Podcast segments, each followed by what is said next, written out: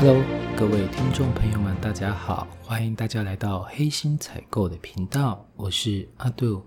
那在这一集中呢，我会跟你分享一些关于我自己出差的一些有趣发生的一些有趣事情。那同时呢，我也会提醒你一下，假设今天你出差的时候不是你自己一个人，可能会跟你同事啦，或是跟你主管，又或是跟着你老板出差。有哪些事情你应该要能够注意到哈？那呃，因为我现在从事的工作是采购，那很大一部分的工作呢是做这个供应商的开发。那我们其实平时就会对供应商去做一些评鉴，那评鉴呢就会变成是说你要去工厂去做拜访，那乃至于有一些呃产品有异常的状况的时候呢。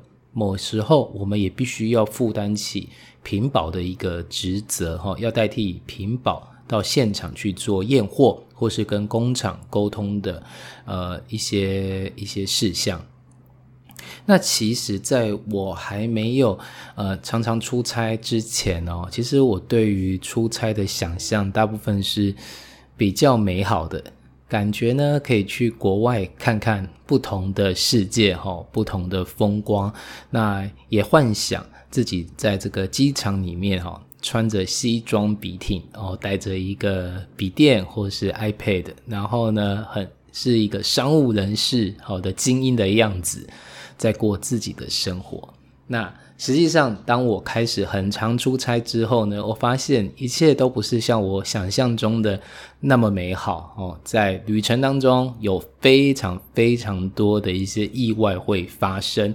那我觉得，就借由今天的节目呢，来跟你去做一个分享。那这期节目的呃的内容可能会比较多一些些，就是说我会多讲一些我发生过一些比较不好控制的事情，比较不好的意外，那跟大家做一个分享，然后也会简单的做一些小结论啦，告诉你在事后我如何看待这些事情，觉得在下一次我要出差的时候，我又可以做哪些准备。好的，那会希望你会喜欢今天的节目哦。那最一开始的时候呢，我就讲一个呃，在去年年底发生的一个案子。那时候呢，呃，我们卖给全国电子哦一整批的这个呃赠品，它是呃一个橘泰锅哈，一个锅子，那它是橘色的，那它号称它有这个钛金属在里面，所以我们称它为橘泰锅哈。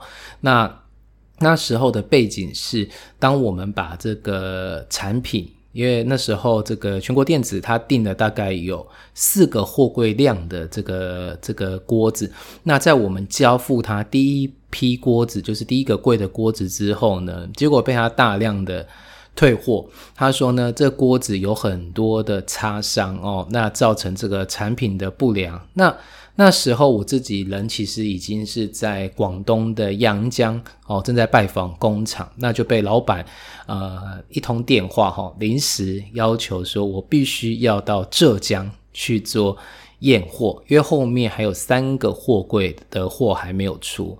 那结果当下我被安排这样的任务的时候，其实行程就有一点打乱掉，因为。接下去我本来还有几家工厂要拜访，但因为这件事情比较紧急哦，从台湾派屏保人员或从当地去调屏保人员，可能都会有点来不及的状况，所以老板就要求我要立即到浙江去。那我要从广东移动到浙江。那以往我在出差的时候，哈，通常都是在同一个省份或是同一个县市在做移动，那很少有这种跨省份的移移动，哈，从广东要到浙江，所以我当下其实也没有想很多，我就想，呃，我不可能坐客运去嘛，感觉客运就是很久，那有没有可能去坐火车？感觉火车好像也比较久。啊，想到了，那我来坐高铁好了，哈，他们在大陆叫做动车，我们台湾叫高铁，好，那我就决定。我就订了高铁的票哈，那结果呢？这一坐，当其实我买票的时候，我就已经知道了，这个距离是非常的遥远哈。对于我们台湾人来讲，尤其像我自己在台北，就是出门大众交通工具都很方便，整个车程原则上都在一个小时左右就能够完成。结果那一趟的高铁，我整整坐了十个小时才到了目的地。哦，我大概是下午两点出发吧，其实到目的地都已经半夜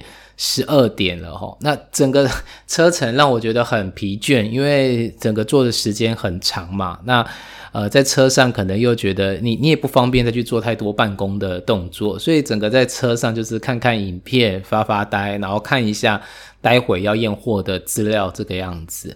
那整个十个小时总算到了浙江，我觉我觉得我自己也是累垮了，你知道吗？十个小时都在坐车子嘛。那其实我后来才发现哦。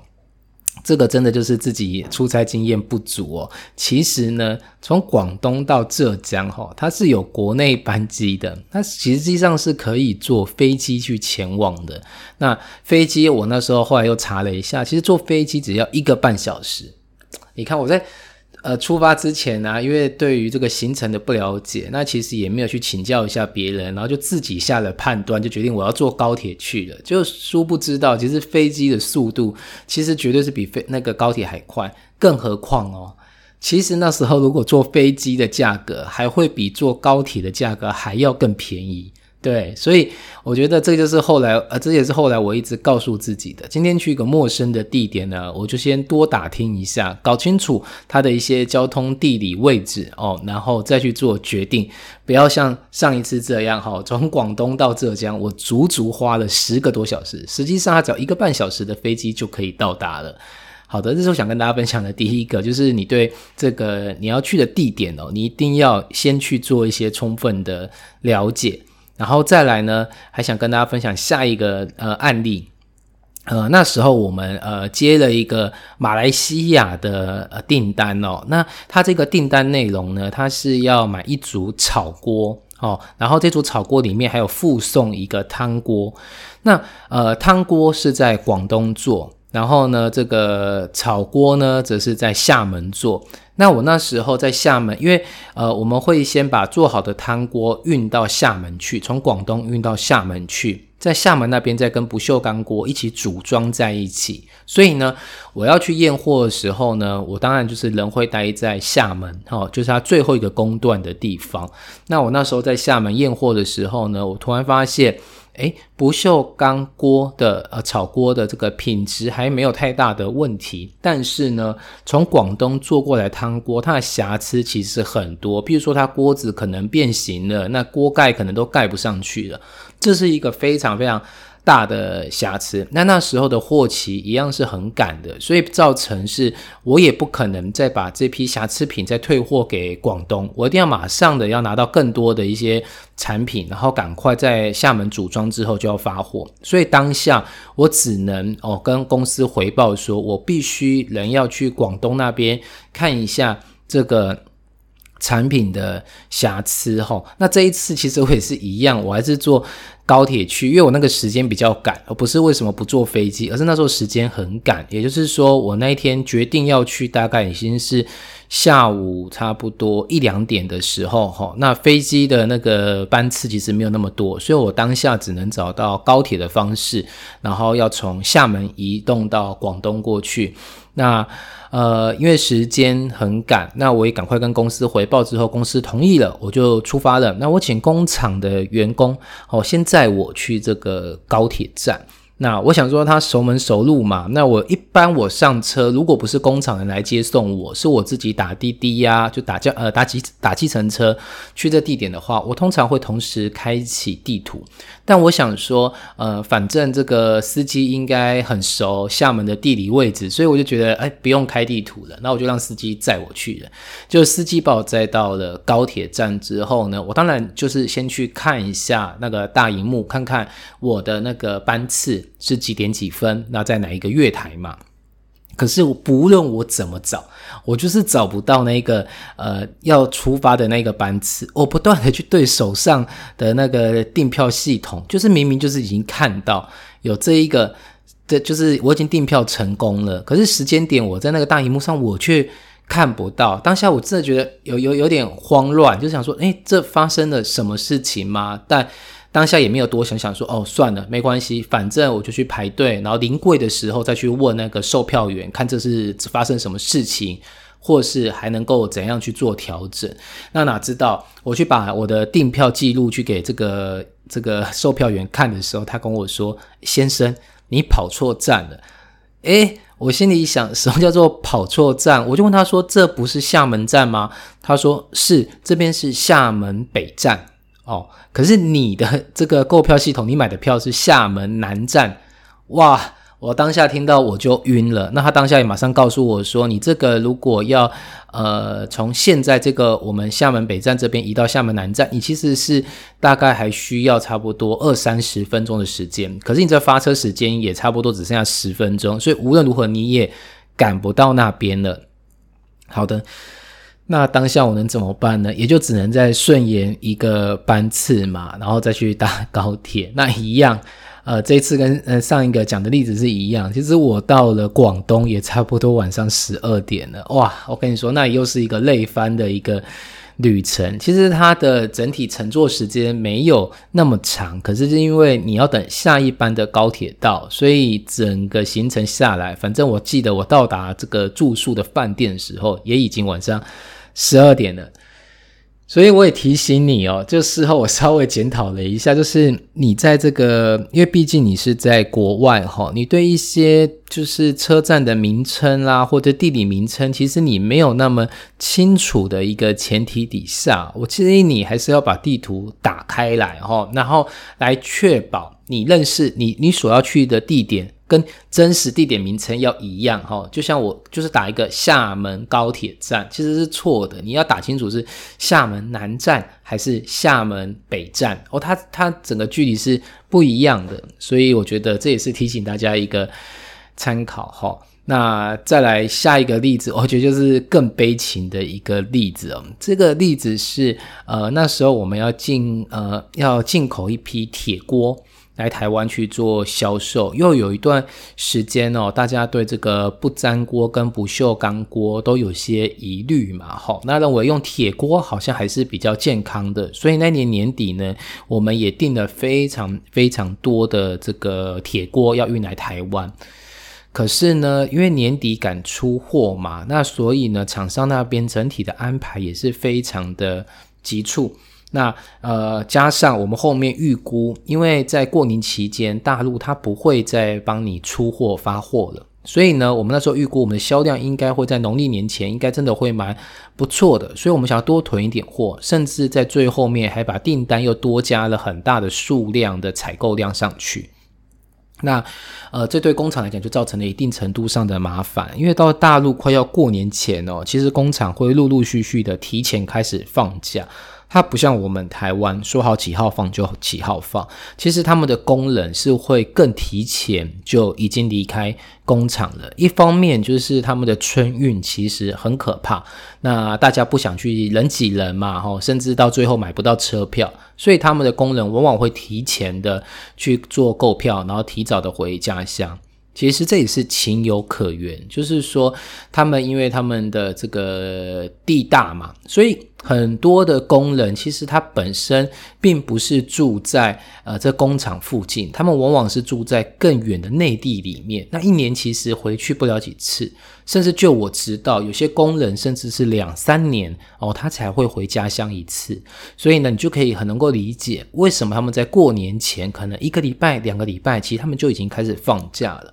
那因为我们临时去加了这一个。订单量，所以整个他们制造的排程就排得非常非常的紧凑。那我记得那时候第一批准备出的锅子啊，它是预计哦，它是在这个浙江生产，可是呢，铁锅的原料是在湖南，所以在湖南那边，他会把锅子的形状先做成大概的做出来，然后到了浙江呢，会再重新把锅子稍微做一下修整，然后最后面装上我们这个呃把手哦，就是我们锅子。都会有个把手嘛，会装上把手，然后甚至是配上玻璃盖，装进这个彩盒当中，这部分才会在浙江完成。那主要的锅体呢，则是会在这个湖南就完成了。那我记得那一天的呃计划是这个样子，就是工厂老板他是这样跟我说，他这批锅子哦，他要到晚上六点才有办法到工厂，哦，从湖南运到浙江的工厂，要到晚上六点。才会到。那因为交期真的很赶，那工厂这边呢也是跟员工协调过后呢，他说他会尽全力帮我们赶这批货嘛，哈。那所以他们呢决定这批货晚上六点到工厂，他们从六点就要开始开工。哦，就是他开始开工，已经没有等隔天了。他就是当天晚上，他就打算先完成一个货柜量的锅子的成品给我们，哈，然后等于说隔天他就能够先发出第一个柜子了。那就是大家都是呃在现场，我记得我那时候回到他的工厂，因为他带我先去吃个饭。我回到工厂的时候已经六点了，哈。那现场的气氛很高昂哦，他们的员工真的是我觉得向心力很高。那大家就是摩拳擦掌，准备要来加班了哈。这也做个背景提要，这家呃工厂蛮有趣的，就是他们老板还有包括他们的员工，其实都是从黑龙江来的，从黑龙江到。浙江这边来开工厂，所以他的员工基本上都是他的乡里乡亲哈。那他因为他在浙江开工厂，经营的不错，所以呢，他这些黑龙江的这些这些这这这这这些当地的人呢，就跟着他来这边开工厂。那来这边开工厂之后，当然他就是一呼百诺嘛，他请大家一起帮忙，就是呃通宵达旦的去赶工，大家也都热情的配合。那我记得我到现场的时候，甚至有这个领班哦，在当地还在喊口号。哇，然后这个老板呢，他也上去跟大家寒暄问暖，整个气氛就是非常非常的好。就等锅子一到，大家就好像要大展身手的感觉哦。可是呢，到了六点半，哇！锅子才这样姗姗来迟，虽然迟了半小时，大家但是大家斗志高昂，就觉得没关系，今天晚上我们就可以完成一个货柜，大家加油哦！我在当下也被他们的情绪给感染到了哈，很少有加班加的这么开心，而且这么有向心力的一个氛围。那呃，当然，他这个锅子一到之后呢，老板也带着他的员工就去楼下哈，然后就赶快要把这些锅子从货柜上卸下来，然后准备要开始去做加工了哈。那当然，我们的其中一个动作就是说，我们在下货过程中，我们第一个。我们会去点数量嘛，看一下数量有没有缺少嘛。如果说有缺少，这时候你就要反应，因为货车司机会给你个送货单，那你只要数量缺少，你要马上反应。那甚至比较细心的，其实当场他就会开几箱出来看一下，看一下里面是不是真的有锅子。OK，那结果呢？这个开箱一开下去之后，就整个糟糕了。怎么说糟糕了呢？这真是一个很天的一个意外哈。我们都知道，我们的锅子哈，通常都是会有锅柄的。那锅柄呢？它基本上必须要把这个锅子本身去做打洞的动作哈，然后再把手柄给安装上去。所以锅体本身它一定要有打这个锅耳的孔位哈，要把这孔位先打好。你说为什么没办法后面再打？也蛮简单，这是一个制成问题。你如果后面再打的时候呢，你钻进去的力道有可能就会破坏到锅体了。所以这个部分通常都是由制作这个锅子的本身工厂会先把这个孔位给。打好，谁知道这一开箱惨了，整个货柜的锅子都没有打锅耳孔，哇！当下你知道那个泄气的，我我我还看到哈，这家老板是一个老板娘哈，她是一个，她老板是一个女生，当下整个眼眶都红了，你知道吗？就是一种很沮丧的氛围哦，然后很懊恼，就。怎么会发生这件事情呢？那当然，大家后面就知道，就是整个交期就是拖的要，就是会会一定会 delay。那当然，我在当下也是积极的跟这个老板娘去解决这件事情哦，甚至他那时候还出机票钱哦，让我去湖南那边一趟。啊，为什么我要过去呢？因为我更担心的是哦，湖南再运过来的锅子会不会有同样的问题？那再来是。我所要的数目一定要湖南那边先把这个锅子数量都做出来了，那这边浙江才有办法组装。假设他那边出了问题，那这边的交期肯定就是来不及的，不管怎么赶也没有用。所以那时候这个老板娘还出了一张飞机票让我去湖南，这其实也是我自己主动要求的，因为我做事是比较，我就比较有干劲的哈，我就觉得啊，我一定要抓到问题的源头去处理掉它。那结果呢，这整票的锅子其实到预计哈。那时候我们发现这个锅耳没有打孔，那时候其实我们就预计了这个锅子也许呢，它可能会再晚个大概要呃两个礼拜才能够把所有的货给交齐，也就是跟原定交齐会迟两周的时间。那其实当下我已经知道了这个事情，就是说这个 delay 是避免不了的，可是我心里还是存在一些侥幸，就是说。也许我一直在当场一直催他们，或是说呢，呃，可能在呃湖南那边先把一些不良品，我可能基础的教那边的员工把它挑掉之后，就可以省掉浙江这边再去看锅子内部瑕疵的问题等等的方式，我还是期待他能够。准时的完工，那后果其实你就猜测得到了。其实再怎么催哦，这种东西它制作还是需要一定的时间，所以真的到最后面的交期是晚了整整两周。那因为也晚了两周，其实我本来预计是大概在呃过年前一个月我就会回到台湾，就会结束这个任务。结果你就知道，这样一延之后，就变成我距离过年只剩下两个礼拜哦，回台湾时间大概就是距离过年只剩下两个礼拜。那有过两岸往返的人一定都知道，你越到过年期间，那个飞机票是很难订的。很多人其实在半年前，甚至更早之前就已经把飞机票给 booking 好了。那结果呢？我不管怎么样去呃看这个班机票，其实大概我都在增加个八千到一万元的台币哈，八还要再加八千到一万元的钱，才有办法改掉飞机票。哎呀，当下我真的是整个 觉得怎么会这样呢？整个整个还是这样，会有这样的一个损失。那其实我后来有去有回去再去了解一下这件事情。其实，在我当下发现锅子如果已经没有办法如期交货，那时候我去改机票的话，哈，那也还蛮有机会，有可能会可以免费换票。怎么说呢？就是说，因为你离距离你要起飞的时间还很远的时候呢，可能有些人他有订票，但是他最后会退票，那就会有一些空额就会释放出来。那你这时候去换票，如果正好碰到这样的空额的时候，你甚至可以免费换票。那我要回去看一看，其实就算那时候要加钱，原则上应该也是三千到五千，大概就能够换到一张机票的，那就不会是我后来换了八千还是一万块，其实我有点忘记，但我记得就是八千到一万之间。就是发现说，其实有时候你不用去跟他赌了，这种事情有什么好赌的呢？也就是说，你已经知道了这个呃时程可能会 delay 的话，那我觉得你就要认赔杀出。虽然我那时候去改机票，我也要付个三五千块，但无论如何，它都比你之后要付的八九千块哦，甚至一万块要便宜多了。所以我觉得以后在思考这些事情的时候，我应该要去多思考的，不是说我现在。哦，这样做之后我会损失多少金钱？而是要去想，我假设再不做的话，我后面会不会损失更多？哦，这就是我后面在思考一些事情的时候，其实就多加了一步。以前就会比较贪小便宜，觉得能省则省。后来发现，哎呀，其实你有时候省的小钱，你反而会花更多的钱，那就发现那就不对了嘛。对，所以后来没有，我也特别的去改进自己这样的一个思考逻辑。那再来想要跟大家再分享下一个案例呢，只是跟这个台风有关的哦。台湾其实本身台风很多哈，但是可能我一直都大部分呃在。去这家公司出差之前，其实我大部分都很少出国啦，所以我就一直会觉得说台风好像是台湾专属的一个气象结构 哈。那结果呢，这一次呢，我就是计划那时候是要从呃飞往香港，然后从香港再进去广东的哦。那为什么这样做？因为比较便宜啦。哦，他他这样子的一个做法，它的行程费用是比较低的。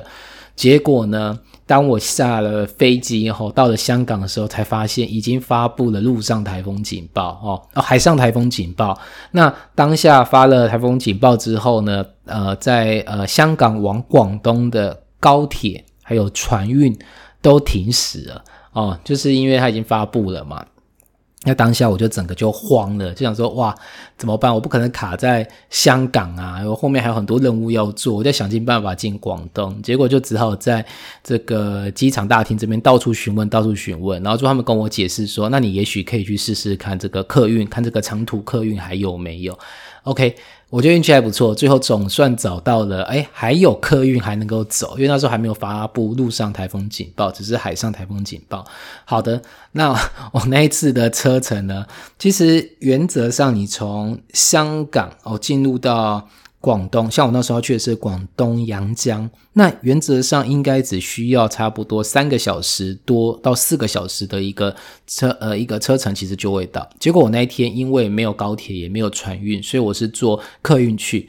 你猜花了多久时间？好，我告诉你，整整坐了十二个小时。哇，你可想而知，而且大陆的客运哦，我我我不知道其他地方客运，起码我坐过广东的客运是这个样子，它车上是没有厕所的。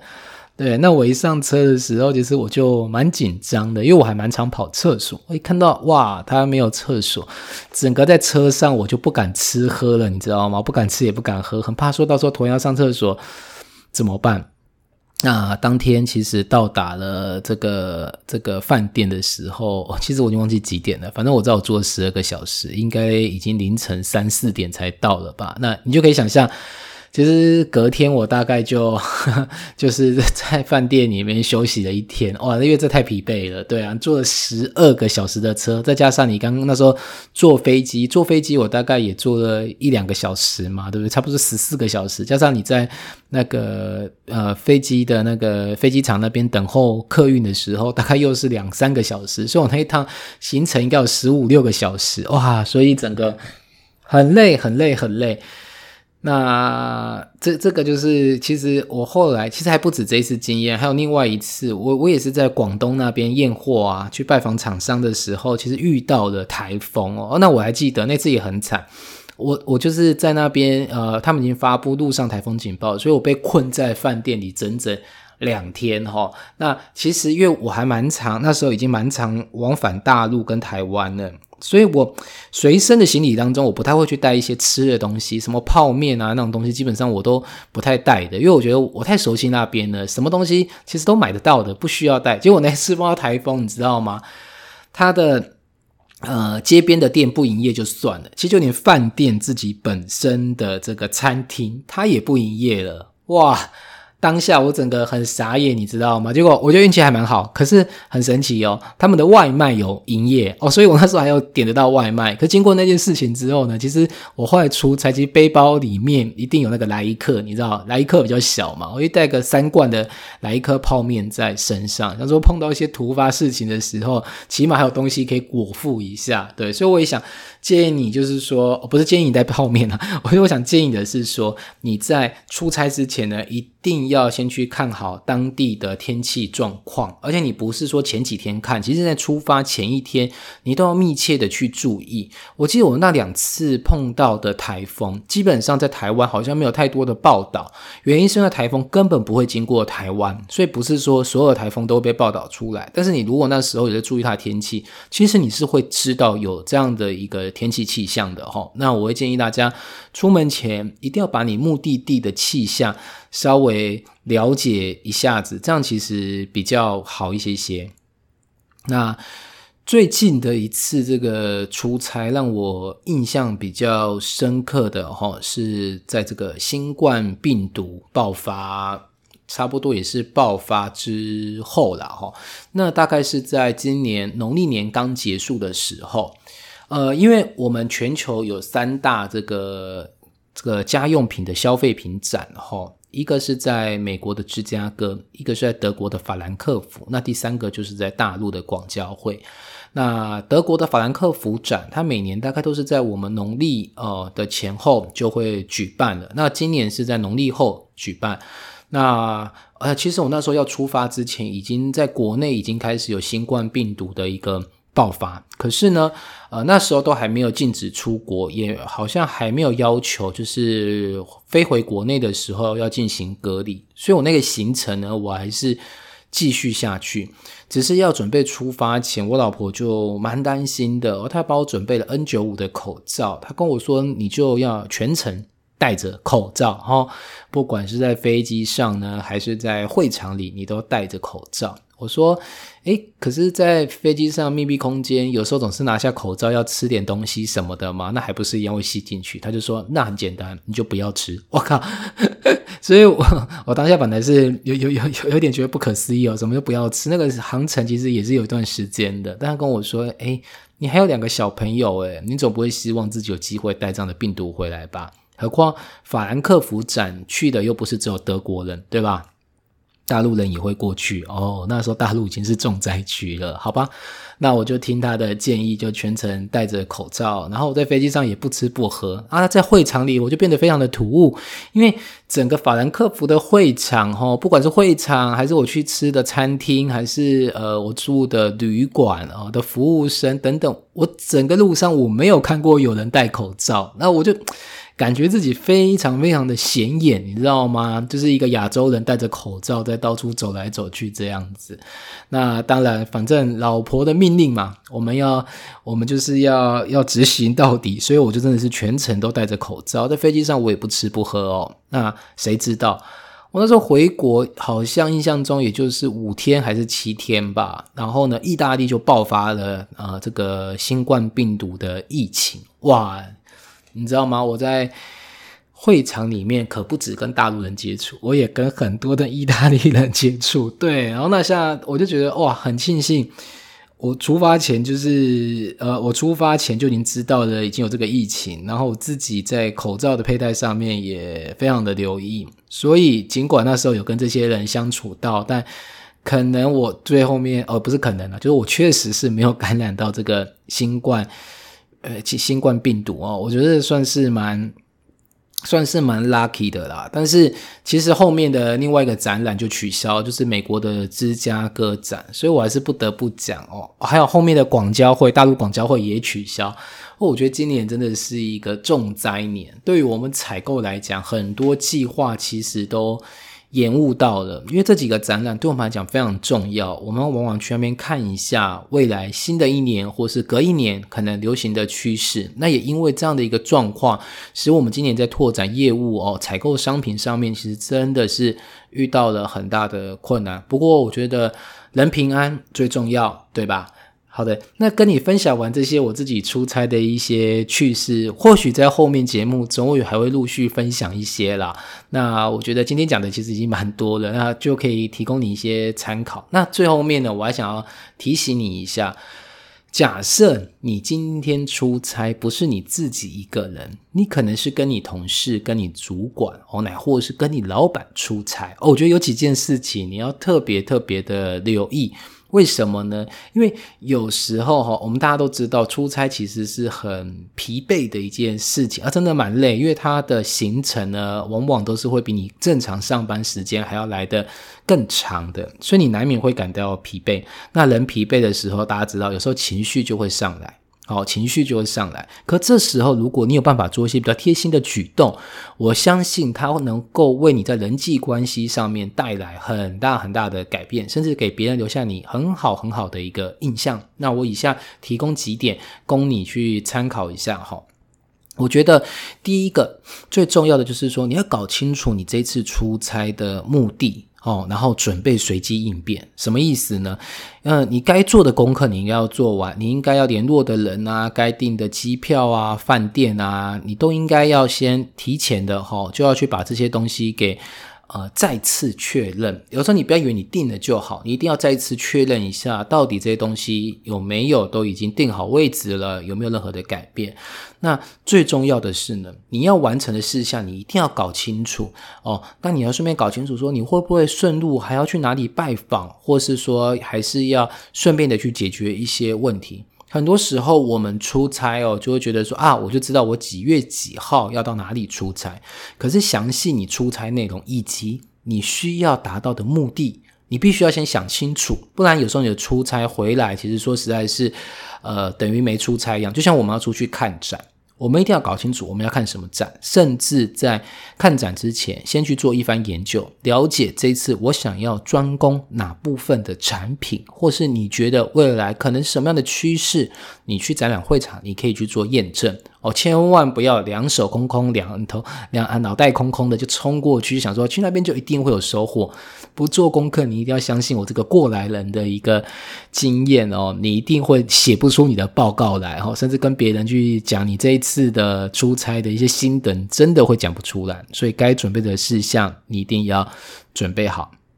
再来，你在出差还容易遇到一个状况，叫做神来一笔。什么叫神来一笔？其实很多老板都是这样子，他认为说呢，啊，既然你都已经出差了，又出差要给你，你要花不少钱嘛，那他就希望你顺便去。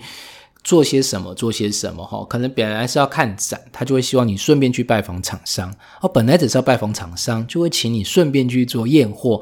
哦，这非常考验你当时的应变能力哦。但是我觉得这件事情我没有办法给你一个绝对的建议，就是说你到底要接下这个任务还是不要接下这个任务？我觉得这必须要是你对主管的了解去做判断。但是我要告诉你。这样的一个出差的神来一笔的一些计划，它很重要，你必须重视它。吼，那就像我后来其实是采购部门，然后呢，我有监管品管部门，就是因为。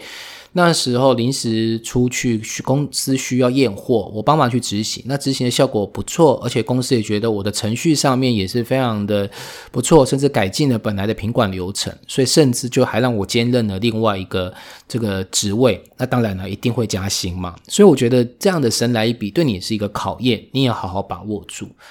再来第二个，我建议你哦，你出差的时候你要顾好哦你的同事。或是一起跟你出差，老板的生活需求，这当然不是只有出差才要做，但我觉得出差你去多做这件事情呢，会让别人对你的印象会更好哦。什么叫做大家的喜好？他的生活需求是什么？第一个就是他的喜好，他们习不习惯？呃，是喝茶还是喝酒？